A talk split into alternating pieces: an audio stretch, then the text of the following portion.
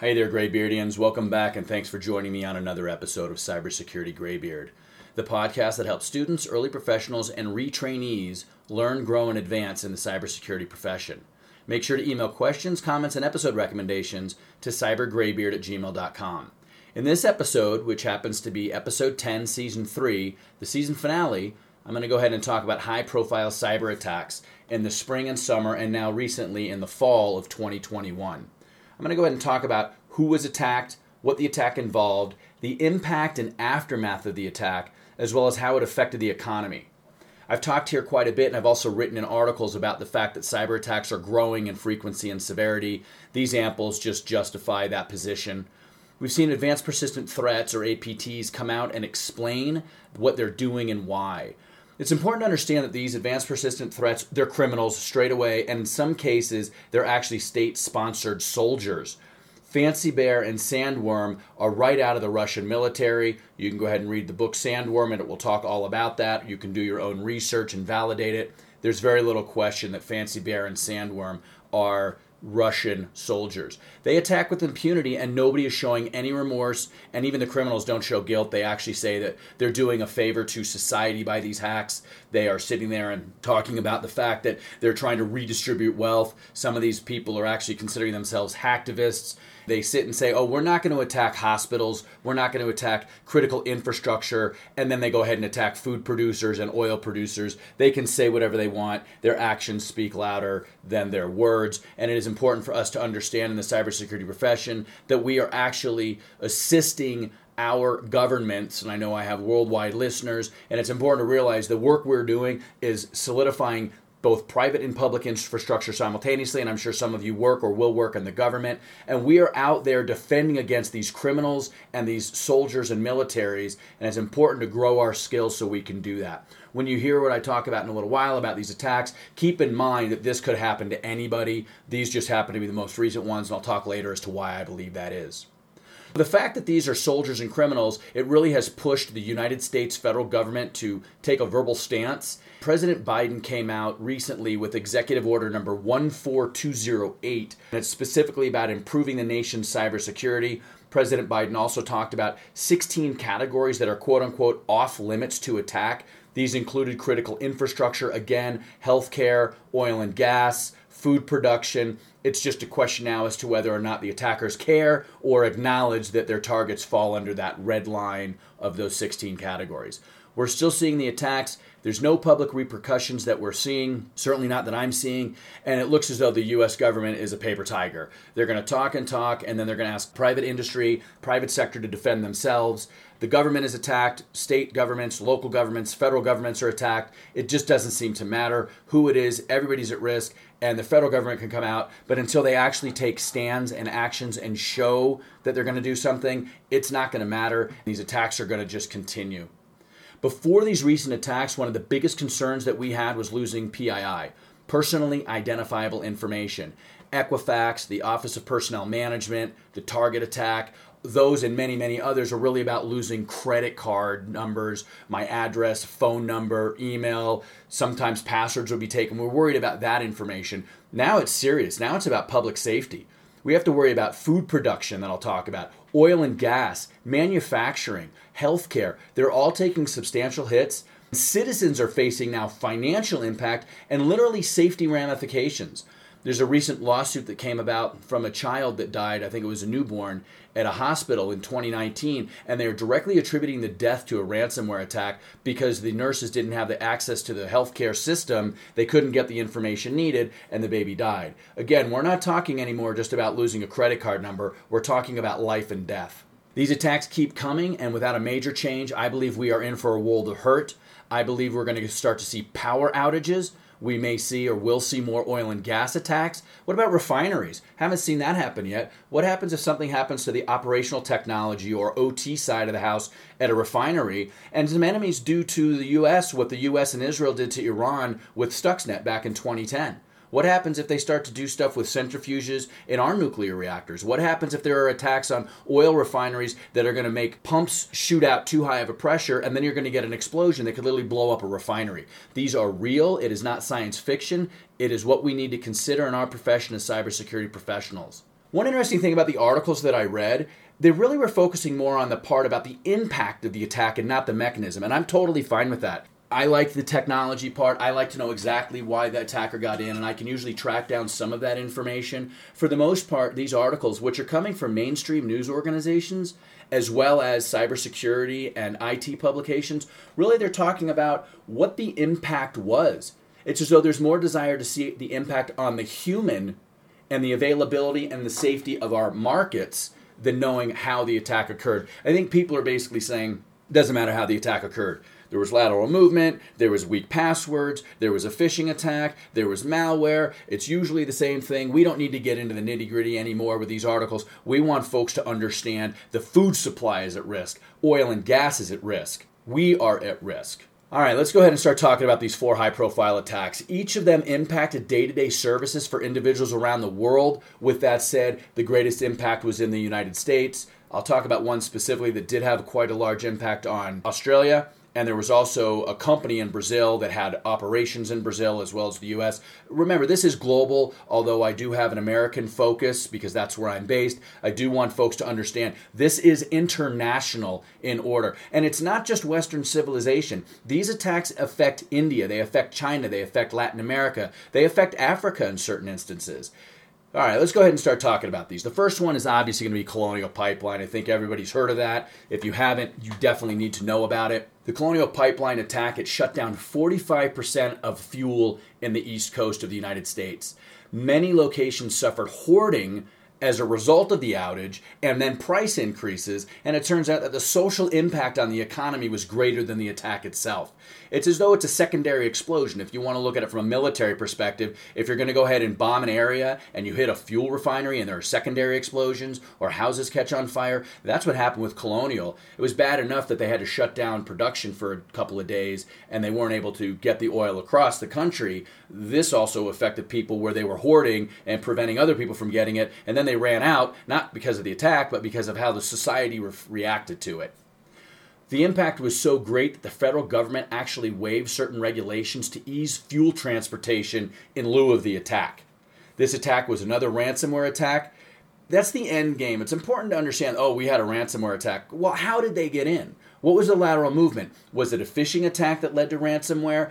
I'm not going to get into too much of that in many of these. I just want folks to understand when you hear, oh, we were hit with ransomware, that's the end game. How did the ransomware get there, and how did the ransomware propagate? The attack was by DarkSide, was one of their last attacks, if not their last attack. Once they were done with Colonial, they went offline, and then many believe they came back as Black Matter. That's their new name, and I'll talk about that in a future attack. Bottom line, this DarkSide attack on Colonial Pipeline was with ransomware in the end, but the way they got in was with an old VPN login, and then they used brute force and spray and pray attacks to propagate and get out and about. Basically, what happened is that there was an old VPN account that Colonial never deactivated, and some of these old credentials that were found in the RockYou 2021 text file, which contained 8.4 billion passwords, the VPN account from Colonial apparently was in that list, and the spray and pray slash brute force attack on that VPN account is how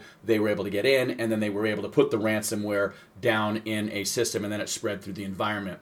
It was so bad in the end that the Colonial Pipeline CEO agreed to pay a $5 million ransom. His reason behind that was that he didn't have any confidence that they had viable backups that would be restored. There's some debate going on right now, and I read an interesting article in Barron's Magazine that talked about insurance companies and whether or not the insurance companies are making matters worse and paying ransoms making matters worse. What's happening is a cycle. They get attacked, they pay the bill, then the people that are doing the attack say, Look, we got money, let's do it again. And the insurance companies say, Hey, we'll pay for you, buy our product, then they pay it out, and now we have a cycle where you're always going to be rewarding the criminals. A straight up question should it be illegal to pay ransom? Should the federal government come out with legislation and actively say, you are not allowed to pay ransom, you need to improve your cybersecurity defenses, and if you don't and you're attacked, find another way around it, we will not allow ransom. That's just a food for thought. I'm not going to give an opinion on it one way or the other, just something to consider. That's the Colonial Pipeline attack. Let's move on now to the JBS food It's a meat producer. It actually happens to be the largest meat producer. Again, it's another ransomware attack. Again, ransomware is the end game. How are they getting into the environment is something that we need to consider in our profession. How do we prevent the ransomware from getting on there? Is it deactivating old accounts? Is it cycling passwords, etc.? That's for another conversation. Just keep in mind what I've talked about in other episodes when it comes to protecting your company, your government agency, your enterprise, or your firm an interesting thing about JBS, they didn't say what the attack was. They really didn't say anything about it. And then the White House actually came out and said that it was a ransomware attack. I find it very strange that the federal government, the White House in this case, is giving inside security information rather than the private organization impacted. JBS was going to just say, hey, we have a computer glitch, there's a problem, and let it go. And then the White House came out and said, oh, yeah, they were attacked with ransomware in the notes episode here, I'm going to go ahead and put in a lot of links. Go and look at this. These are not my opinions, these are facts. There are numerous articles on these attacks. Go and do some digging and find out more about it. With the JBS attack, it crippled their U.S. plants and it delayed the U.S. Department of Agriculture from raising beef and pork wholesale prices in the agricultural market. Think about that. This impact did not just hit the company and their inability to work, the USDA had to change or affect wholesale pricing in ag markets. This is talking about the CBOE, the Chicago Board of Exchange, the Chicago Board of Trade. This is a big deal. Meat plants across the US and Australia shut down for at least a day, and slaughter plants across Australia were not working. What that means is the food supply is taken out. They're not able to produce meat. And then it's going to drive up prices. You have a whole supply chain problem already. And now we have a situation where they can't be slaughtering animals in Australia for transport or consumption in Australia. JBS paid $11 million in ransom to quote unquote keep its files safe. I have no idea what that means. If they had a backup, they'd be fine. If they didn't allow the ransomware in, they would be fine. This is another instance where they're paying the ransom and it's just propagating the whole cycle. These folks were actually attacked by REvil, which is a different Russian hacking conglomerate. I'm not familiar with REvil as much. I don't believe that they are a Russian state sponsored organization, but I think they work out of Russia in a safe haven and I'll talk a little bit about Russia at the very end of the episode and something very interesting that just came out in the last couple of days. I actually found out about it just while I was writing this episode, and I'll share that with you at the end. The third attack affected Crystal Valley Co op. It's a Minnesota food vendor. They provide supplies to farmers and they buy the crops from the farmers. Basically, they will sell feed to the cattle, they will sell fertilizer for the food, then the crops will grow, and then these folks will buy back the food from the farmer. Again, another ransomware attack, again on a food supplier. Again, it impacted Biden's red line, and the attack still happened. Again, Paper Tiger. This was by Black Matter again, Russia based. Again, as I said earlier, they are DarkSide's successor. They took credit for this attack. I don't believe it has been fully confirmed that Black Matter is DarkSide 2.0. In the end, it doesn't really matter. They are a ransomware for service or ransomware for hire, RAS, ransomware as a service provider. Call it what you will.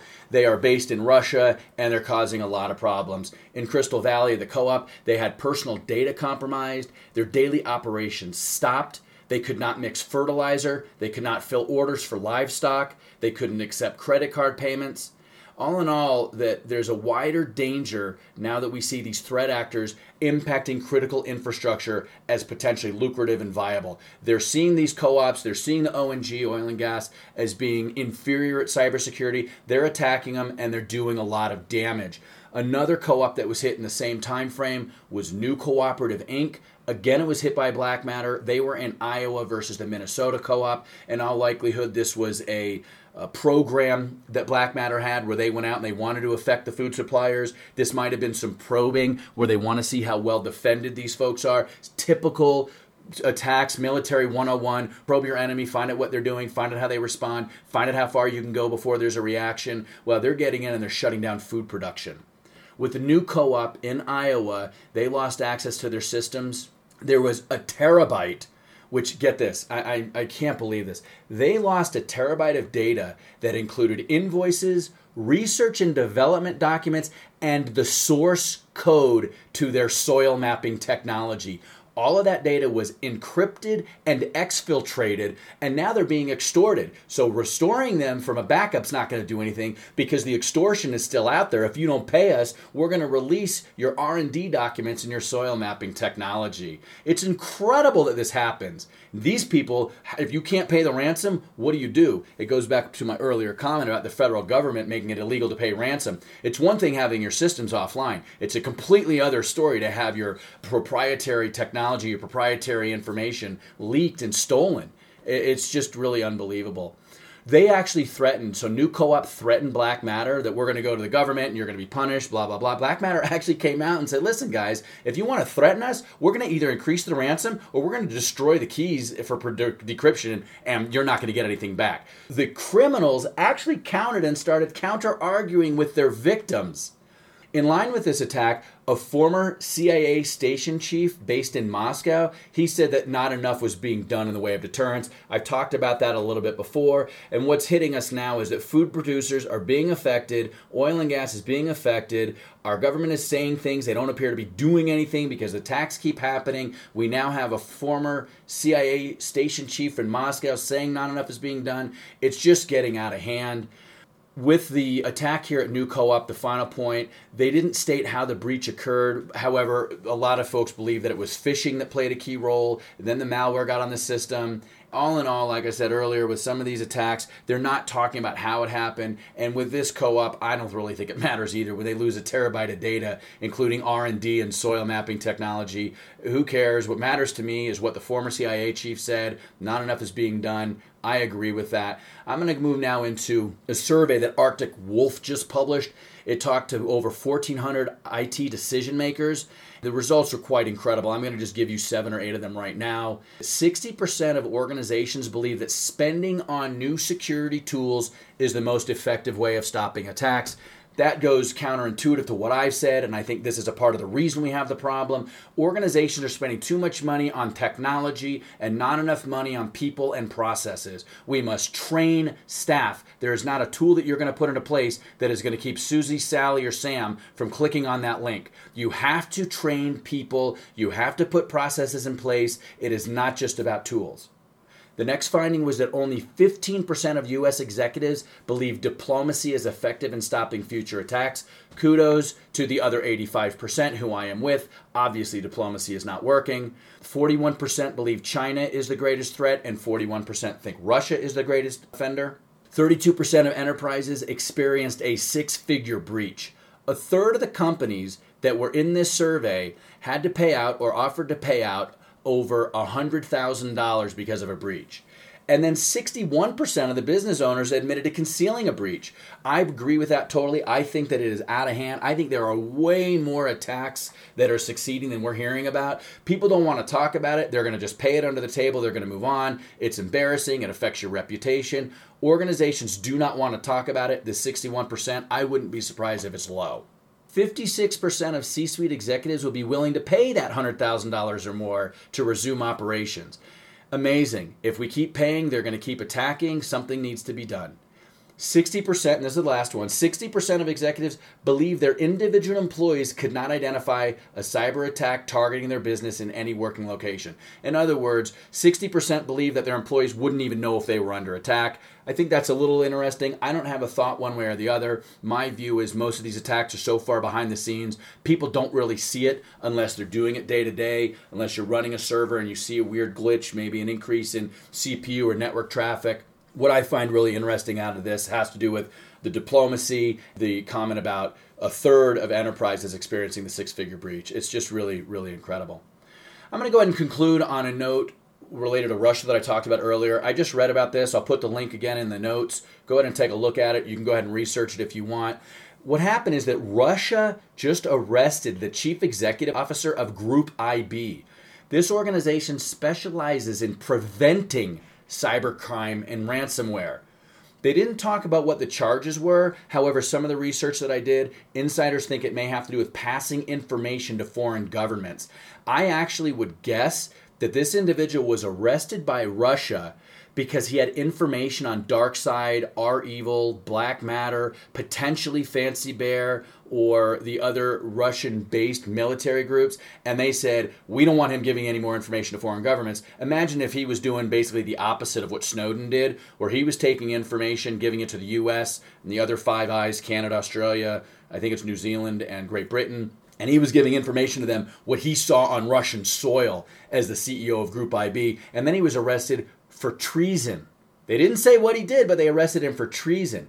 Think about this. You have a major threat or numerous threats coming out of Russia, and now you have a Russian cybersecurity professional, CEO, arrested in Russia for potentially sharing information with foreign governments to protect them from these attacks. It's really quite incredible. If you find this interesting, check it out. The company again is called Group IB. The CEO was just arrested. That's it. That's all I have for this episode and for season three.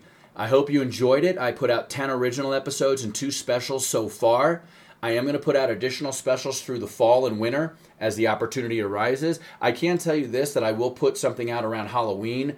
It involves my speaking at the InfoSec Inspire conference, which will happen on the 18th and 19th. My speech is on the 19th, and actually, I'm going to be sitting on a two person roundtable, if you will, a fireside chat. Another thing I may do is Chad W sent me a nice email and he asked me to do another episode on privacy, which I really enjoy. I wouldn't be surprised if I put something out like that in the spring or the new year, just as a teaser for season four, which will come out probably next spring or summer. I'm not really sure. It's going to depend apart on you, my friends. I need you to send me some ideas. Tell me what's going on in your lives. Tell me how work's going. Tell me what you want to hear. Cybersecurity Graybeard will be back. Have a great day and thanks for listening.